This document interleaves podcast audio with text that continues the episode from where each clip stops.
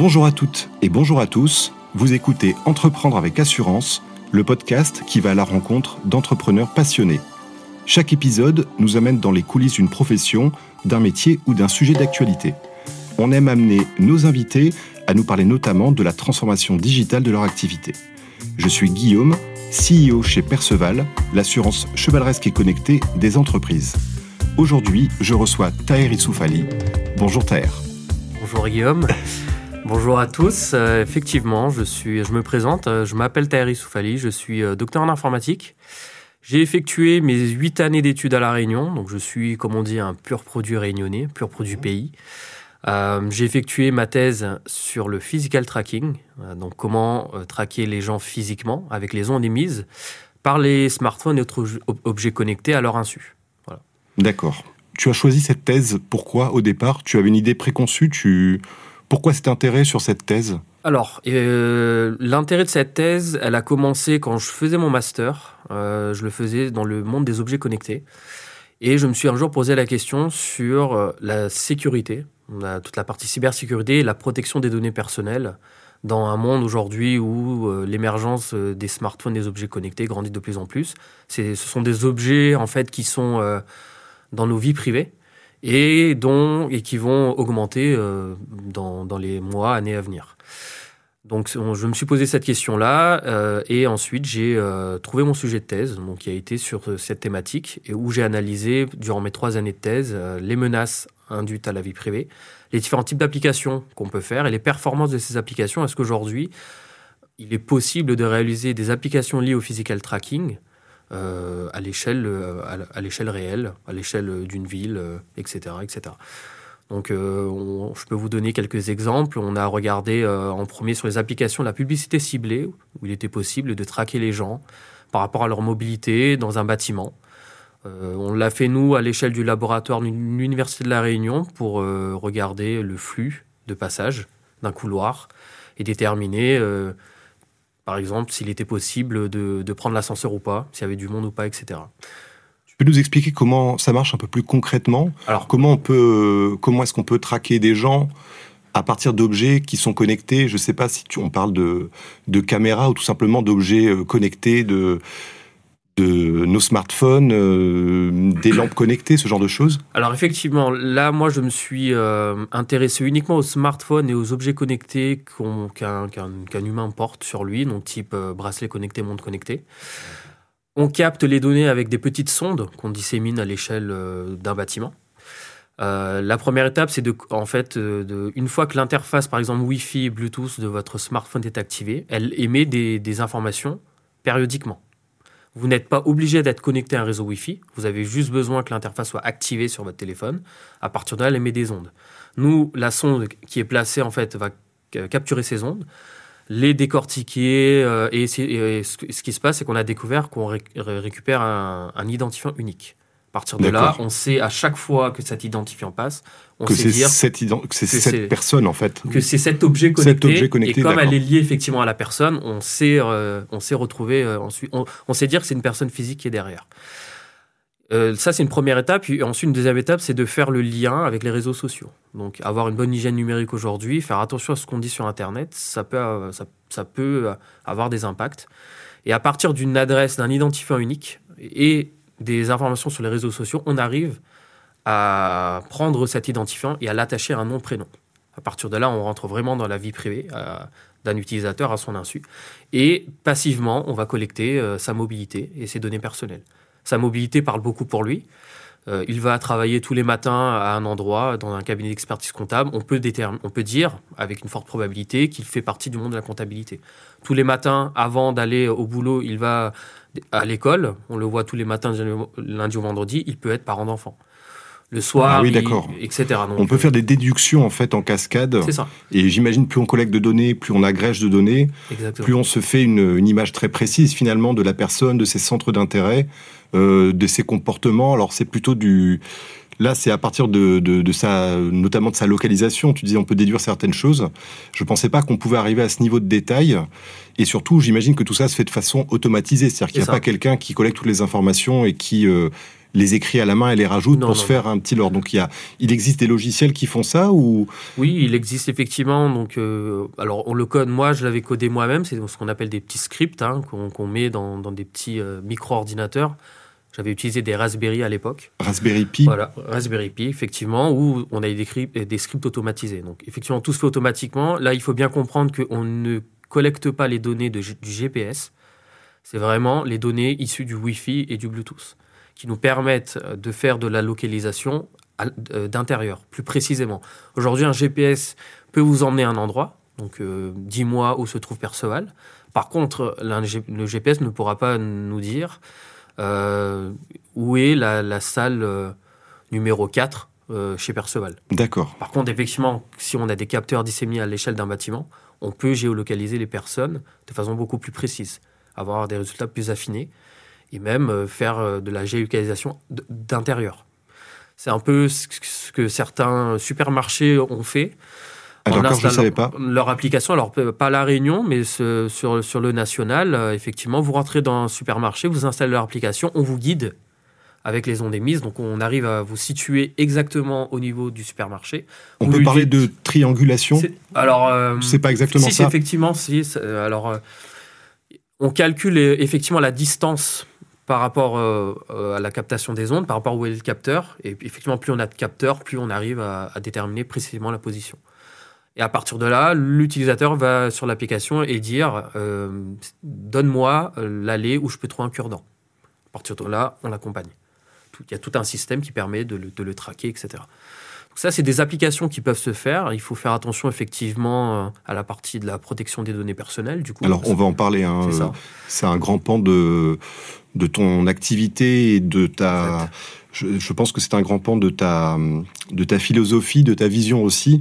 Euh, je sais que tu es très à cheval sur le RGPD.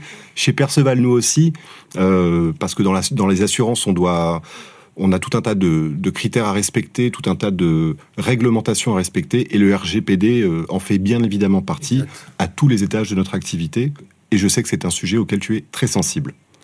Taher, est-ce que tu peux nous expliquer en deux mots en quoi consiste le quotidien de ton activité aujourd'hui? Ta, boîte s'appelle SafeCode. Euh, qu'est-ce que tu proposes comme service? Qu'est-ce que tu fais aujourd'hui? Euh, alors aujourd'hui, effectivement, je me suis spécialisé euh, dans trois domaines, donc au niveau de, ma boîte et de mes prestations. La première, c'est la cybersécurité. J'accompagne aujourd'hui euh, toutes les structures euh, à mettre le pied dans le monde de la cybersécurité et je couvre, on va dire, toutes les prestations de A à Z. C'est-à-dire que je commence par de la formation. Il y a aussi toute une partie de prestations et la sensibilisation des collaborateurs. Il y a la partie effectivement d'audit, euh, audit technique, audit organisationnel, et, euh, et, aussi sur l'accompagnement et le conseil euh, pour les, chefs d'entreprise et les décideurs, afin qu'ils comprennent les enjeux de la cybersécurité, surtout aujourd'hui euh, dans une société, même à La Réunion, hein, où on se numérise de plus en plus. Donc, il y a eu effectivement un premier facteur qui a été l'arrivée massive des smartphones et objets connectés. Donc, j'en ai, j'en ai déjà parlé. La deuxième, il y a une accélération de la transformation numérique liée à la crise Covid, qui ont démocratisé, par exemple, le télétravail, etc. Et puis, il y a aujourd'hui, de plus en plus de sociétés veulent se numériser euh, pour euh, augmenter leur productivité, automatiser les tâches répétitives. Et mon, objectif ici, c'est de les accompagner à ce que cette transformation euh, y incorpore les notions de cybersécurité en amont des projets et de la protection des données personnelles aussi en amont des projets. Que ce soit fait euh, correctement et que sur le long terme, ils ne font pas une transformation numérique ratée parce qu'ils auront des cyberattaques ou des failles. Et l'idée, c'est vraiment, avant, avant de développer le projet, d'encadrer tout ça. Voilà.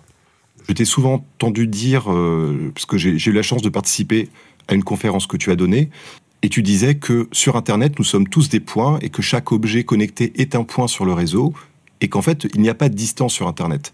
On n'est pas protégé par l'éloignement qu'on a de telle ou telle personne ou de tel ou tel cyberattaquant. C'est comme si c'était juste à notre porte. Ils peuvent nous, nous toucher depuis n'importe où. Exact. Euh, euh, alors là j'aimerais introduire la notion de cyberespace. Donc euh, tu l'as bien dit. Alors lorsque effectivement il n'y a pas que les objets connectés, tout équipement informatique qui se connecte via Internet, donc via votre fournisseur d'accès Internet, Orange, SFR, Zeop, vous emmène, en fait, votre fournisseur d'accès Internet est une passerelle qui vous, emmène, qui qui vous permet d'accéder à Internet. Donc, lorsque vous êtes connecté à Internet, vous rentrez dans ce qu'on appelle le cyberespace. Et dans le cyberespace, vous êtes un point sur le réseau. Euh, pour un cyberattaquant ou des groupes cybercriminels, vous êtes donc juste un point sur le réseau et il ne fait pas de différence entre euh, cette entreprise-là et à La Réunion et cette entreprise-là et à Paris. Il n'y a pas donc la, position géographique ne protège pas plus une entreprise euh, par rapport à, sa, position géographique. Et il faut bien vous imaginer qu'aujourd'hui un cybercriminel, il a une carte. Voilà, il a une carte d'internet où il voit des points. Et ce qu'il va faire, c'est qu'il va ensuite attaquer, faire une attaque de masse. Donc, il va aller essayer de, sonder tout Internet en lançant des, attaques à tout le monde. Si vous êtes pris dans le filet, euh, il y a possibilité que l'attaque aboutisse et va beaucoup plus loin. Je pense qu'aujourd'hui, tout le monde a dû recevoir euh, des, des mails d'hameçonnage. Il faut qu'on clique sur un lien. Moi, c'est une question que je me suis longtemps posée. Euh, est-ce que juste le simple fait de recevoir l'email sans toucher à rien, sans cliquer à rien, on peut déjà se retrouver infecté? En fait, je fais un parallèle avec euh, cette histoire. On entendait dire qu'en recevant des SMS ou des e-messages sur certains types de téléphones, euh, en fait, ces petits messages contenaient du code et mis bout à bout, ça, ça, ça, permettait d'exécuter ce code. Est-ce que c'est le cas aussi avec les emails ou alors est-ce que tant qu'on ne clique pas sur le lien frauduleux, on met toutes les chances de l'autre côté pour s'éviter d'être infecté? Petite anecdote, euh, je vous parler de Jeff Bezos, le PDG d'Amazon, qui a été piraté par le prince héritier, saoudien.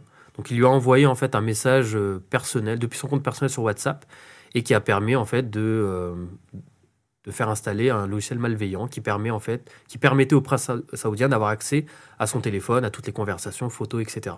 Donc Jeff Bezos est quelqu'un de, très secret, il fait attention à, ses données, il ne publie pas beaucoup de choses sur le cloud. Et à ce moment-là, le presse héritier saoudien a découvert qu'il avait une, relation extra-conjugale. Et euh, ces informations-là ont fait tilter en fait euh, Jeff Bezos et, il s'est euh, et il s'est rendu compte que ces données, que forcément il y avait une intrusion au niveau de son téléphone.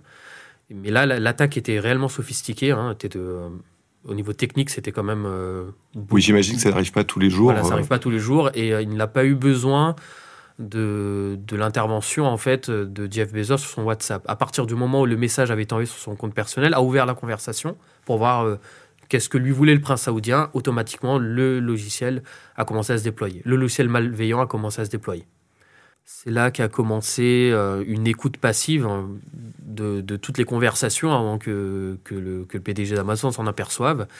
Alors, pour, pour ces types d'attaques existent, sont beaucoup plus sophistiqués au niveau du mail. Lorsque les cybercriminels font des attaques de masse, généralement, le, simple fait d'ouvrir un mail ne, permet pas de déployer du code. Il faut vraiment inciter les personnes aujourd'hui à cliquer sur un lien euh, ou alors à télécharger une pièce jointe du mail. Euh, aujourd'hui, il y a eu aussi une autre technologie qui permet aux cyberattaquants de pouvoir avoir une forte probabilité de réussite dans leurs attaques, surtout par hameçonnage. Hein, donc, euh, c'est l'arrivée de l'intelligence artificielle.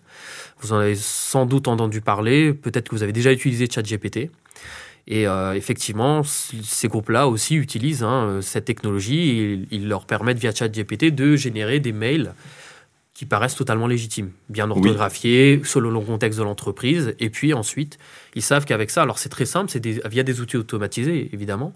Et ensuite, ils font une attaque de masse, ils vont leur envoyer des mails. Et là, ils savent qu'avec cet outil-là, il y a une plus forte probabilité qu'on arrive à à ce que l'humain euh, se fasse prendre, se, se, trompe et, et, oui, il y a un croit en la légitimité du mail alors qu'en fait il n'est pas légitime. Exactement. Il y, a, il y, a, un chiffre qui est très marquant depuis depuis trois ans, depuis l'arrivée de la Covid, c'est que 80% au minimum, enfin 80% des, des, cyberattaques se font à cause du facteur humain.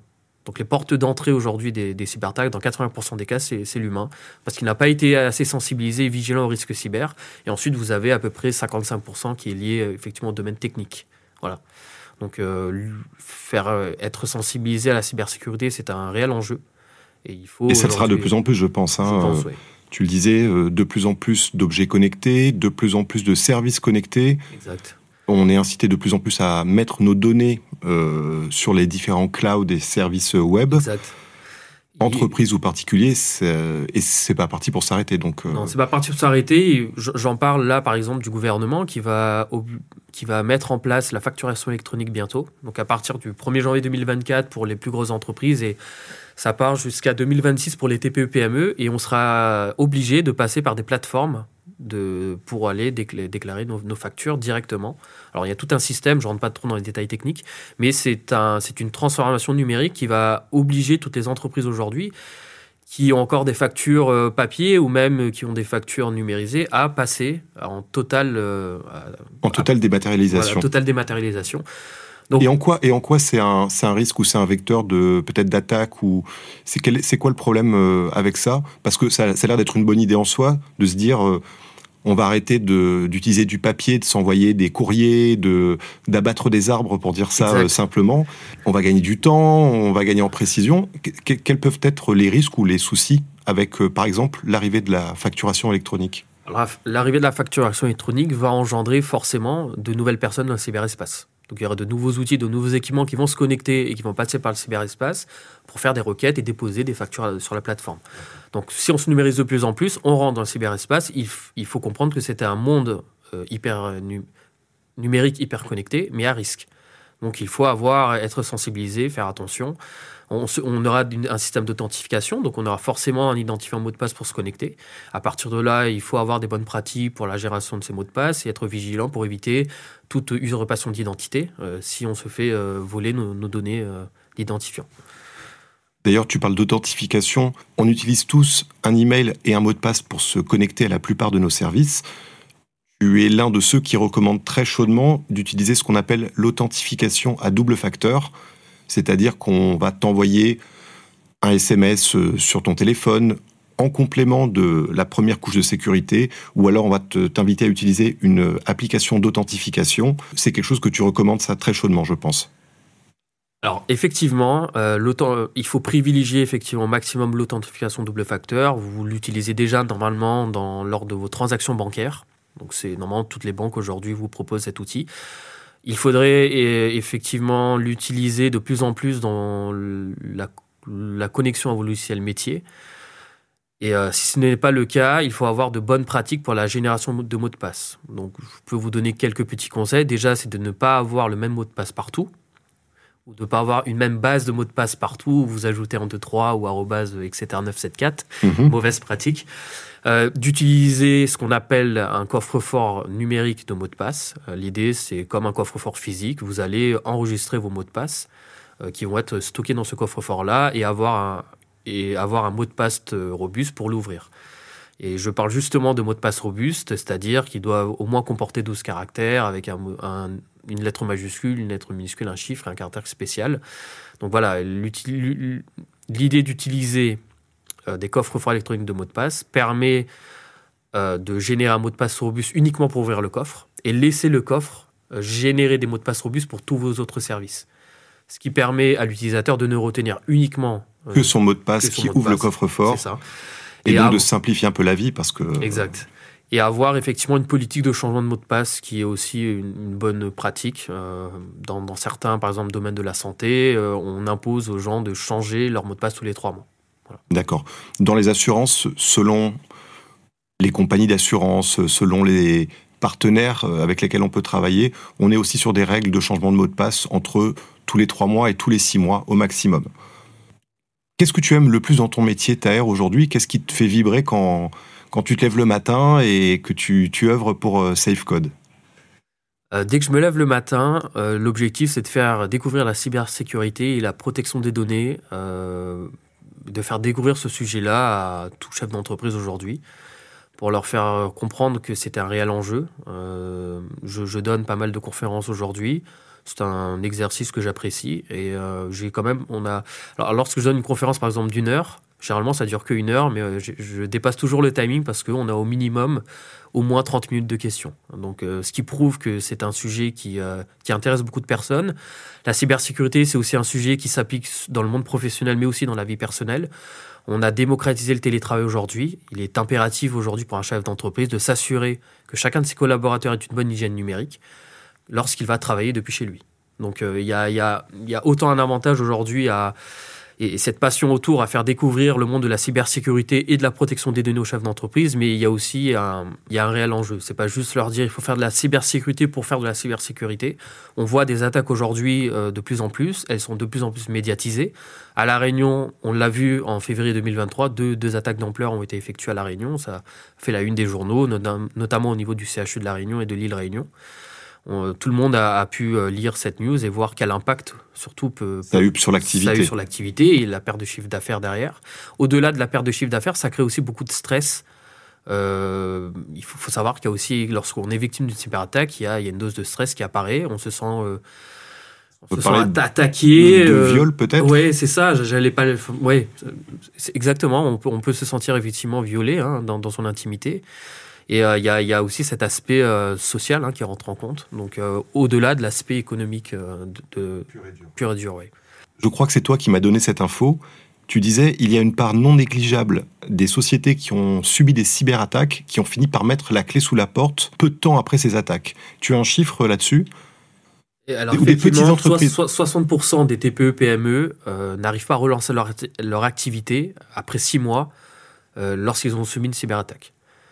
Euh, Donc, ça veut dire des entreprises qui mettent la clé sous la porte, hein, clairement et simplement. Et euh, il y a une autre, j'aimerais vous donner un autre chiffre qui est, très parlant aujourd'hui. C'est un rapport de l'Agence nationale de la sécurité des systèmes d'information, l'ANSI, qui a publié dans son rapport de 2022. Les cibles des cyberattaques sont des TPE, PME, ETI dans 40% des cas. Ensuite, on a 23% sur les collectivités territoriales et ensuite 10% sur les établissements de santé.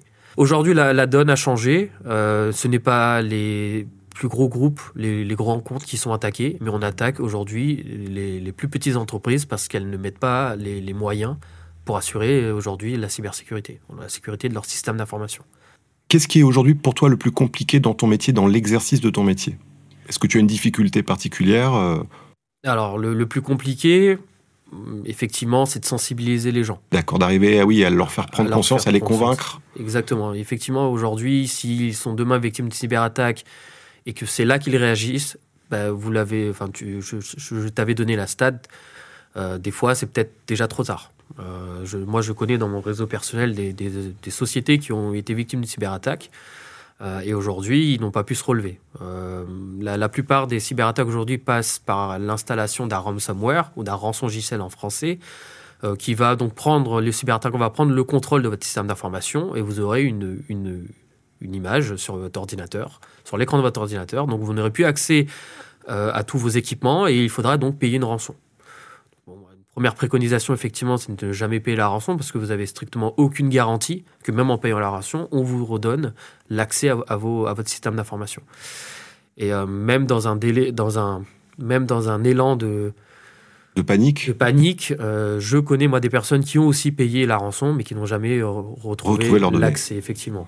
Donc, le, conseil, quand on est victime de rançon on ne paye pas la rançon. On ne paye pas la rançon et, euh, effectivement, on, incorpore euh, en amont hein, de, les bonnes méthodes de, autant les bonnes méthodes de cybersécurité, autant sur le plan technique, effectivement, il y a la cybersécurité de la technique, c'est aussi de l'organisationnel. Qu'est-ce qu'on fait aujourd'hui en cas de cyberattaque Comment réagir euh, il existe aujourd'hui des exercices de gestion de crise où on arrive chez des entreprises une après-midi, on leur dit OK, on rassemble tous les pôles, le pôle RH, le pôle communication, les services techniques.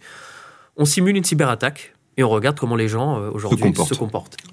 Tu disais dans l'une de tes interventions que le premier réflexe dès qu'on on croit ou qu'on sent qu'on est victime d'une cyberattaque, c'est de le dire tout de suite. Il faut surtout pas, euh, il faut réagir instantanément. Il faut prévenir euh, si on en a le, son responsable de service d'information. Je ne sais pas comment ça s'appelle. Ça s'appelle un SSI, un RSI. Alors, euh, une DSI. Une DSI. direction des systèmes d'information. D'accord. Effectivement. Dans, et puis en, haut du DSI, vous avez ce qu'on appelle le RSSI, le responsable de la sécurité des systèmes d'information. C'est lui qui pilote effectivement au sein de l'entreprise euh, toute cette partie cybersécurité. Alors, dans certaines entreprises, il, est internalisé, dans d'autres, il est externalisé aussi, ça existe. Et son rôle, effectivement, c'est de piloter euh, et de pouvoir être mis au courant le plus vite possible si quelqu'un a des doutes sur une potentielle cyberattaque mon ordinateur consomme trop de CPU, donc il chauffe un peu trop, euh, on a un doute, il ne faut pas hésiter à aller contacter euh, les personnes adéquates le plus vite possible. Euh, un autre exemple, on se déplace à, l'extérieur de, la Réunion hein, lors de, l'exercice de, ces missions. On fait attention déjà à la législation effectivement du pays de destination. Ce n'est pas la même. Là, je rentre un peu dans le cas du RGPD, mais on, reste dans le cas de la cybersécurité du RGPD. Le RGPD aujourd'hui sur le territoire de l'Union européenne nous protège de, la collecte à notre insu. Hein de, nos données personnelles. Donc, le physical tracking, effectivement, est une pratique illégale, mais par exemple, elle est utilisée euh, dans, en Amérique, où euh, certains détectives privés l'utilisent pour aller traquer des personnes. mon mari ou ma femme m'a trompé, merci de regarder où est-ce qu'il se déplace, où est-ce que son objet connecté me dit et analyse sa mobilité. Il y a des pratiques illégales liées au physical tracking, dans le domaine de l'assurance par exemple, où certaines compagnies regardaient la mobilité de leurs utilisateurs ils analysaient les endroits où ils fréquentaient et euh, par rapport aux endroits où ils fréquentaient, euh, ils pouvaient euh, ne pas accepter d'assurer la personne, telle ou telle personne, ce qui est totalement discriminant, absolument, et, illégal. D'accord. Ça, c'était plutôt outre-Atlantique, sur nous. Oui, outre-Atlantique. Tant mieux, parce que je vois pas des assureurs français faire ça. après, c'est aussi une différence de culture. Hein. le RGPD est arrivé en Europe en premier lieu, c'est pas pour rien. Je pense que c'était plus culturel. Aux États-Unis, on sait que c'est open bar, si tu me passes l'expression. Exact. Être vigilant sur l'utilisation de son ordinateur, ne pas se connecter à des réseaux publics, euh, aéroports, trains, hôtels. Si vous devez le faire, vous privilégiez l'utilisation de ce qu'on appelle un VPN euh, pour chiffrer euh, vos communications et que personne ne puisse les, les intercepter. Alors, juste euh, pour vulgariser la chose, lorsqu'on se connecte à un réseau public, il faut imaginer que votre smartphone parle à voix haute et que tout le monde comprend son langage. C'est-à-dire que vous vous connectez à votre compte, à votre banque, alors que vous êtes connecté à un réseau public. Ce qui va se passer, c'est que quand vous allez rentrer vos identifiants à votre mot de passe, il faut s'imaginer que votre smartphone va le crier dans le réseau que, je, que cet euh, utilisateur se connecte à cette application dont voici les identifiants. L'utilisation d'un VPN permet de chiffrer cette communication. Le chiffrement, c'est juste la transformation en fait d'une donnée en quelque chose de non compréhensible, à part si vous avez la clé de déchiffrement. C'est tout le but aujourd'hui de l'utilisation d'un VPN. Donc, lorsqu'on se déplace, on fait attention à ça. Et puis, une bonne pratique, c'est que dès lors qu'on revient d'une mission, on fait une analyse, on donne son ordinateur au service informatique pour en faire une analyse et on change ses mots de passe. D'accord, donc tu conseillerais d'aller jusque-là pour vraiment euh, limiter euh, le doute? Oui. Ok, d'accord. Tout à l'heure, on parlait de la possibilité, de façon automatisée, de recouper différentes informations pour en apprendre plus sur un profil, sur une personne, finalement, avoir ses goûts, euh, les lieux dans lesquels elle se déplace, ses centres d'intérêt, etc., etc. Est-ce que c'est ça qu'on appellerait l'OSINT Oui, c'est l'Open Source Intelligence, et ça permet en fait de savoir toutes les informations qui sont publiées sur Internet public ou d'une personne physique, liée à une personne physique. Euh, je rebondis sur ce que tu dis. Euh, il faut faire attention aujourd'hui à son hygiène numérique, à ce qu'on poste sur les réseaux sociaux. Normalement, enfin, surtout lorsqu'on est chef d'entreprise ou à un poste clé de l'entreprise, parce qu'aujourd'hui, toutes ces données sont scrutées par les, aussi par les groupes cybercriminels. Euh, lorsque, par exemple, je vous donne un exemple, je te donne un exemple, le, tu vas poster sur Facebook que tu pars en vacances, sauf que ton groupe Facebook est public à tous. Et c'est une information qui est importante et qui est cruciale pour un cyberattaquant. Il pourra donc ensuite euh, usurper ton identité en envoyant un mail d'hameçonnage à tes collaborateurs. Au moment de mon, pendant mon absence. Pendant ton absence, en faisant ce qu'on appelle une, arnaque au président. Pour inciter, alors tu vas envoyer un mail illégitime à, ton pôle RH où tu serais très insistant, où tu leur dirais écoute, je suis en vacances, euh, merci de faire très urgemment. Euh, un virement à, ce compte-là, je te donne le RIB en jointe, etc. Donc c'est des méthodes aujourd'hui qui marchent. Mais le fait est qu'elles marchent, c'est parce qu'on a réussi à avoir des informations qu'on n'était peut-être pas censé euh, avoir euh, sur les réseaux sociaux. Donc euh, limiter uniquement l'accès à ton réseau social pour les membres de tes, pour tes familles ou tes amis et ne pas le rendre par exemple public. Là, on est dans des, cas de figure qui, heureusement, je pense, n'arrivent pas, n'arrivent pas tous les jours. Mais oui, c'est inquiétant. Ça prouve en fait euh, jusqu'à quel point ça peut aller et ce qu'il est possible de faire. D'ailleurs, je pense que dans ce domaine, rien n'est impossible. On dit souvent que c'est juste une question de moyens.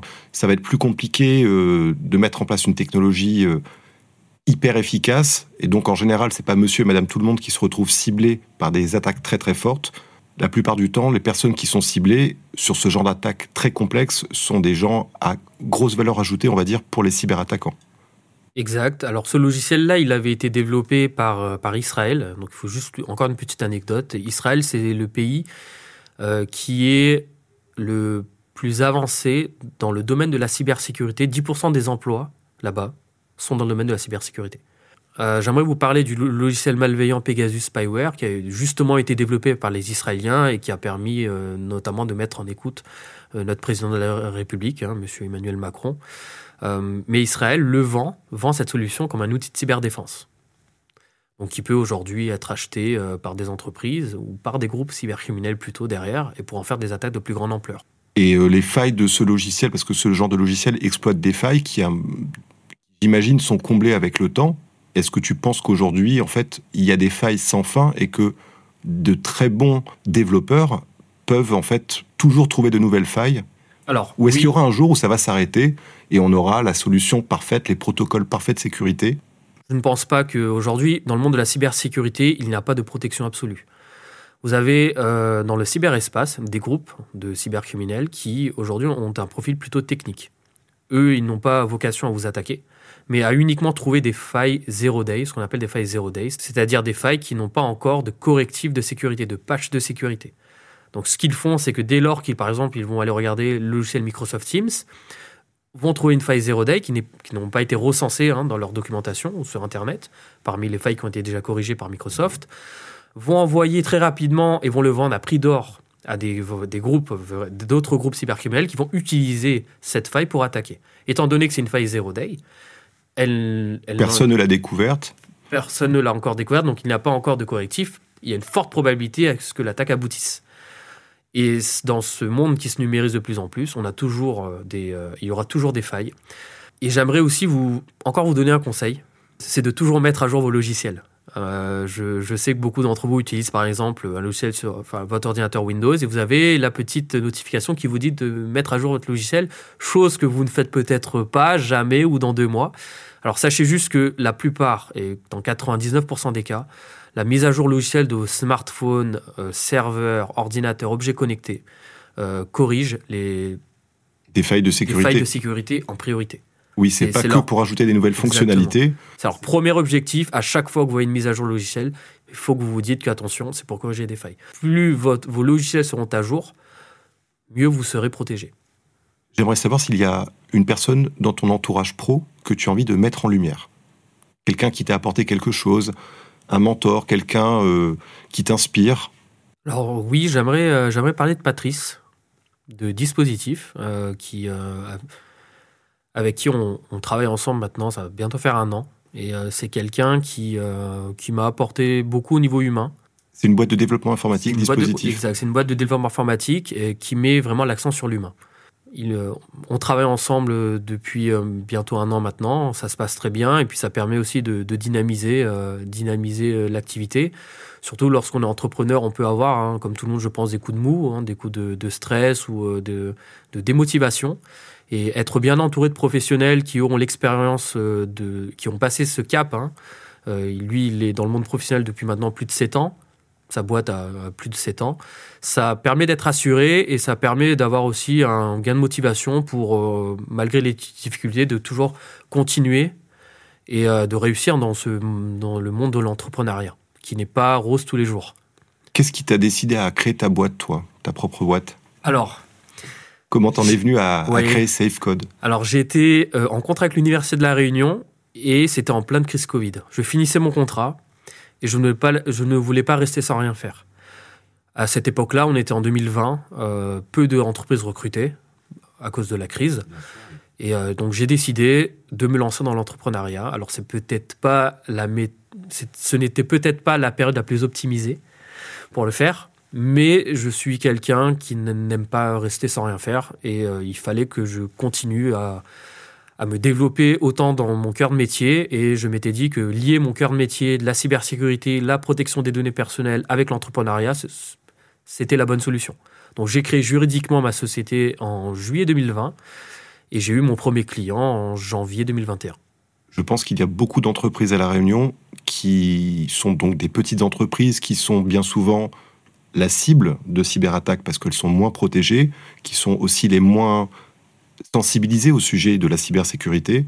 je pense que des gens comme toi et des activités comme la tienne vont permettre à ces entreprises d'avoir vraiment, de prendre conscience en fait des risques et d'être accompagnées, que ce soit sur de la formation, tu le disais, sur des audits euh, et aussi sur des bonnes pratiques. Je pense que les entreprises réunionnaises ont beaucoup à gagner à utiliser tes services et c'est une très bonne chose d'avoir franchi le pas, je pense.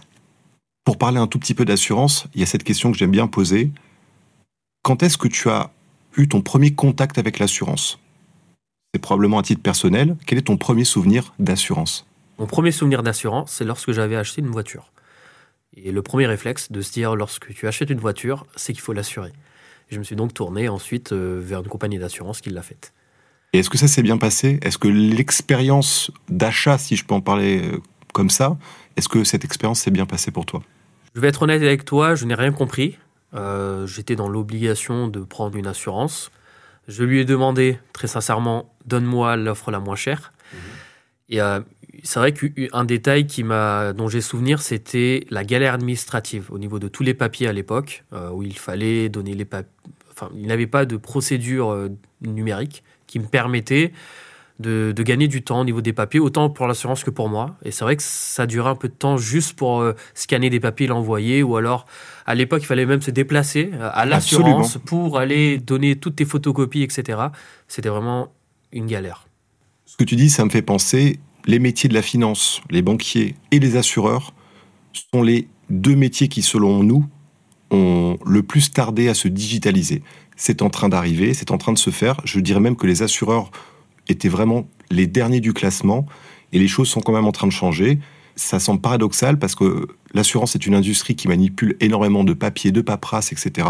J'attendais le jour où tout ça allait arriver parce que ça me semblait complètement naturel que les assureurs se mettent dès que possible. Dès qu'on a commencé à utiliser des emails euh, régulièrement en entreprise, je me suis dit, ils vont sauter sur l'occasion et ils vont tout faire passer par email. On demandera juste une photo d'un document ou un scan d'un document, mais on n'aura plus besoin de se déplacer. Et en fait, non, ce n'est pas devenu, ce n'est pas arrivé, ça a vachement tardé. Et donc c'est pour ça, chez Perceval, on s'est dit, nous, on va le faire nous-mêmes. C'est pour ça qu'on a développé toute notre plateforme. C'est clairement la voie qu'on suit. Et on parlait tout à l'heure de la, de la digitalisation des factures pour toutes les entreprises. Euh, voilà, c'est des choses qui me semblent assez évidentes. Et euh, l'assurance, je pense, a tout à gagner pour les uns et pour les autres à adopter ces comportements et à finir de vite se transformer. Avoir une, une plateforme numérique aujourd'hui pour euh, déposer les fichiers hein, qui contiennent aujourd'hui des données personnelles sensibles dans le cadre de tes missions, ça par exemple c'est une bonne pratique qui rentre dans la transformation numérique contrôlée euh, avec ces notions de cybersécurité, de protection des données personnelles. Il faut savoir que l'envoi de données personnelles par mail est, est illégal, est, est interdite. Interdite, absolument. Par exemple, certaines entreprises aujourd'hui envoient leur bulletin de paix à leurs collaborateurs par mail. C'est non conforme, par exemple, au RGPD, parce que ça ne respecte pas la confidentialité du message. Je vais essayer d'être, de vulgariser la chose mmh. pour que vous compreniez tous pourquoi aujourd'hui l'envoi de données personnelles est à proscrire par mail. Alors, lorsque vous envoyez un mail, il faut vous imaginer que vous envoyez un courrier à la poste que ça transite de postier en postier et que le postier ensuite va le mettre dans votre boîte aux lettres. Aujourd'hui, lorsque vous envoyez un mail, le postier, en fait, peut à tout moment ouvrir votre courrier et le lire. C'est ce que fait aujourd'hui euh, Google avec ses adresses Gmail. Peut-être il vous est déjà arrivé de recevoir votre billet d'avion par mail, automatiquement, Google le met dans votre agenda. Bah oui, mais pourquoi il a réussi à le mettre dans votre agenda? Parce qu'il a lu le ouvert. contenu, bien sûr. Il l'a ouvert, il l'a analysé, il a vu que vous avez parté en voyage, donc il l'a mis dans votre calendrier. Donc vous comprenez bien que lorsqu'on transite dans le cyberespace euh, avec les mails, il n'y a pas de protection. Et donc du coup, il est décommandé de mettre des fichiers sensibles en fait dans ces emails. C'est ça. Et, alors des fichiers sensibles, là on parle de protection des données personnelles je n'envoie pas un listing client euh, de mes clients avec toutes leurs adresses, leurs noms, leurs coordonnées à l'un de mes collaborateurs par email. Même, ça, on ne devrait pas pouvoir le faire. Non. On, devrait, on devrait avoir effectivement des outils qui nous permettent de communiquer en interne tout en incluant les, ce qu'on appelle dans le jargon de la cybersécurité le chiffrement. Donc toutes nos données sont chiffrées et, la clé n'est connue que par l'entreprise, par exemple. Aujourd'hui, euh, vous pouvez, euh, si, vous mettez des fichiers sensibles sur des solutions type Dropbox ou WeTransfer, je vous invite à chiffrer vos données pour pas que Dropbox puisse ouvrir ce que vous avez déposé sur, son fichier. Il lui faut la clé, mais elle n'est connue que par vous et par votre destinataire final. Alors on fait un petit sondage dans l'émission. C'est à titre personnel, est-ce que tu fais régulièrement des achats en ligne Billets d'avion, réservation de voiture, euh, streaming. euh, Je fais des achats sur Internet, mais je le fais toujours euh, accompagné de la cybersécurité. Donc, euh, je vous donne, un- je te donne un exemple concret. Euh, je n'enregistre jamais mes coordonnées bancaires sur des sites auxquels je crée un compte dessus. Sur Amazon, je vais créer un compte, mais je ne vais pas enregistrer ma carte bancaire dessus. Par exemple, lorsque j'ai besoin de me déplacer et que j'utilise Uber ou Uber Eats euh, lorsque je suis à l'extérieur en déplacement, je préfère utiliser des cartes prépayées pour créditer mon compte plutôt qu'enregistrer ma carte bancaire. Donc c'est des petites pratiques que je le fais. J'utilise aussi des j'utilise aussi des mots de passe robustes lorsque je me connecte liés à mon coffre-fort électro- électronique de mots de passe. Et pourquoi je le fais? Parce qu'aujourd'hui, ça fait partie de bonne hygi- hygiène numérique. Et cela peut avoir un impact aussi dans le monde professionnel. Aujourd'hui, on télétravaille. Le télétravail s'est démocratisé. Une personne qui est euh, connectée dans son réseau euh, chez elle va, peut-être faire des achats sur Internet. Malheureusement, elle, est, elle est allée sur un site illégitime qui lui a fait installer euh, un logiciel malveillant. Cette même personne va se connecter avec cette- son ordinateur affecté à son réseau d'entreprise. Le, le, le, le logiciel malveillant peut se propager. Donc, il faut bien savoir que c'est parti à la base d'une mauvaise hygiène numérique lors, lors d'un achat sur Internet. Donc, je le fais, oui, mais de façon contrôlée. Et si je peux ne pas le faire, je ne le fais pas. où tu trouves tous les stratagèmes qui vont faire Exact. que tu ne vas, tu vas minimiser le risque euh, à Minimiser chaque le fois. risque. Exactement. Est-ce qu'aujourd'hui tu serais prêt à souscrire une assurance personnelle ou professionnelle en ligne? Complètement. Euh, moi, je suis de, ces personnes à qui, euh, lorsque on me facilite euh, les démarches, donc typiquement via une plateforme en ligne, c'est vers des solutions auxquelles je me tourne car elles me font gagner du temps. Autant pour l'assurance que pour moi, mais surtout pour moi. Donc si je devais choisir entre une assurance qui me propose euh, une assurance en ligne, complètement transparent, avec des dépôts de fichiers sécurisés, et une assurance où je vais devoir me déplacer, téléphoner, etc., je prends directement la solution de la simplicité, parce que le temps est précieux aujourd'hui. Tu as tout à fait raison. Écoute, je te propose de passer à l'interview entre deux. Comme son nom l'indique, le but c'est de choisir entre deux réponses à chaque fois. Quelle boisson tu préfères pour commencer ta journée chargée d'entrepreneur Du thé ou du café?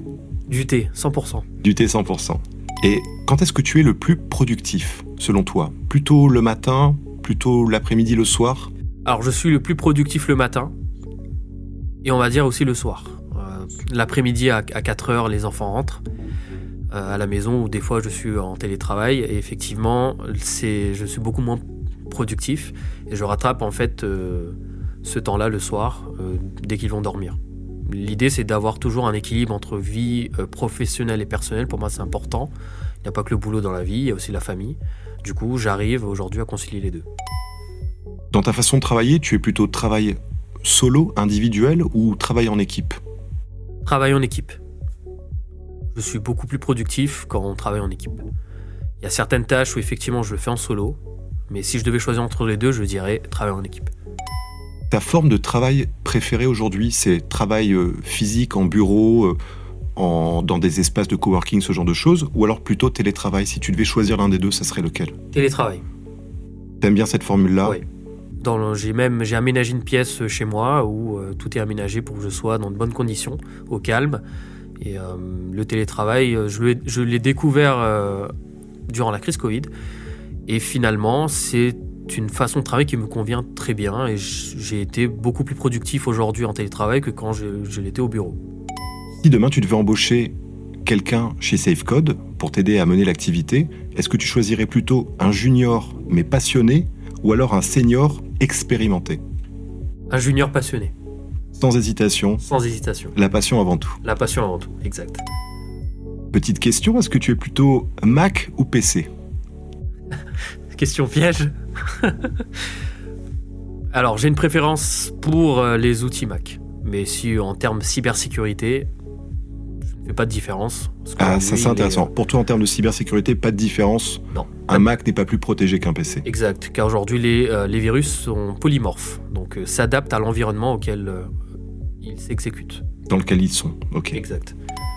Après une journée de boulot, quand tu as terminé et que tu veux te détendre, euh, tu te tournes plutôt vers euh, regarder un peu de streaming vidéo, euh, genre Netflix, ou plutôt de la lecture peut-être, lire quelque chose, un magazine, un livre? Donc plutôt Netflix ou lecture? Plutôt Netflix, avec les enfants. Juste sur tes goûts musicaux, est-ce que tu es plutôt rock, pop ou rap? Je suis plutôt rap. T'es plutôt rap. Quand tu cherches à t'instruire ou à apprendre quelque chose, quel support tu vas préférer? Plutôt les podcasts ou la radio Alors, plutôt les podcasts. Je préfère euh, m'instruire avec de la lecture. Euh, j'ai même investi dans une liseuse où je télécharge euh, les documents au format e-book et je les lis. effectivement, quand dans ce format je ne suis pas assez productif, j'utilise des solutions type Audible pour pouvoir lire le bouquin et l'écouter. D'accord, écouter en fait des livres. Voilà, donc plutôt podcast. Ok. Merci pour cette petite interview pour en apprendre un peu plus sur toi. Vu ta sensibilité à la cybersécurité, tu nous as fait part du fait que tu utilisais peu les réseaux sociaux, en tout cas le moins possible. Est-ce que tu les utilises Est-ce que tu, seras même de les utiliser pour ton entreprise? Euh, On pose souvent la question du personal branding, c'est-à-dire euh, se montrer, montrer son visage, devenir le visage de son entreprise.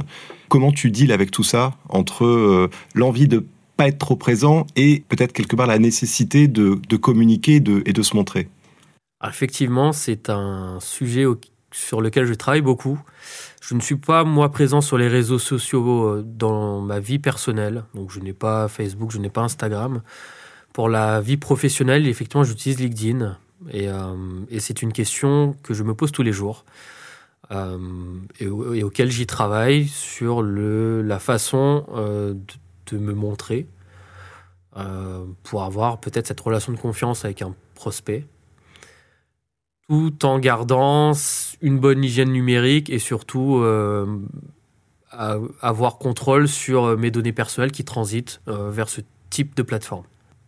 Tu ressens l'importance en fait d'être présent sur des réseaux notamment professionnels style LinkedIn, mais tu vas tu y travailles, tu nous le disais, mais tu vas pas sacrifier tout et toutes tes données sur ce genre de plateforme. Tu, vas, tu continueras à faire attention quoi qu'il arrive. Exact. L'idée, c'est de trouver le meilleur équilibre. Puisqu'on parle des réseaux sociaux, si vous aimez cet épisode, le meilleur moyen de le faire vivre, c'est de le partager, de le noter et de vous abonner. On a encore plein d'entrepreneurs talentueux et inspirants à vous faire découvrir. Petite question terre, est-ce que chez Safecode en ce moment vous préparez quelque chose? Est-ce qu'il y a une, actualité, une annonce? Alors on s'apprête à lancer un audit de cybersécurité qui va être disponible sur notre site et qui sera gratuit, qui va permettre euh, au travers d'un questionnaire de pouvoir euh, avoir euh, déjà une première vision sur le degré de maturité du système d'information et de la sensibilisation en, général dans le monde de la cybersécurité pour, pour l'entreprise. Qui va utiliser le service. Qui va utiliser le service, exact. Est-ce que tu as un livre, un podcast justement, ou un YouTuber à nous, à nous conseiller, à nous recommander, ou un artiste de rap Alors, je vais rester dans, le domaine de la cybersécurité. Très bien. Et euh, j'aimerais recommander un YouTuber qui s'appelle Micode, euh, qui euh, propose des vidéos qui sont liées à la cybersécurité et qui va vous permettre de découvrir de façon beaucoup plus simple le monde de la cybersécurité. Merci Terre. On arrive à la fin de cette émission. Merci beaucoup d'être venu et d'avoir apporté beaucoup de savoir, beaucoup de valeur ajoutée à nos auditeurs et tous tes précieux conseils pour nous permettre d'avoir une meilleure hygiène numérique. Merci beaucoup pour l'invitation et à la prochaine. À la prochaine. Merci infiniment d'avoir pris le temps de nous écouter aujourd'hui. Nous espérons que les sujets abordés vous ont plu et que vous avez appris quelque chose de nouveau. N'oubliez pas, vous pouvez toujours nous rejoindre sur nos réseaux sociaux où nous partageons régulièrement du contenu supplémentaire. N'hésitez pas à nous faire part de vos commentaires et suggestions. N'oubliez pas non plus de vous abonner à notre podcast pour ne manquer aucun des prochains épisodes. Chaque écoute, chaque partage, chaque avis compte énormément pour nous et nous aide à continuer à vous proposer du contenu de qualité.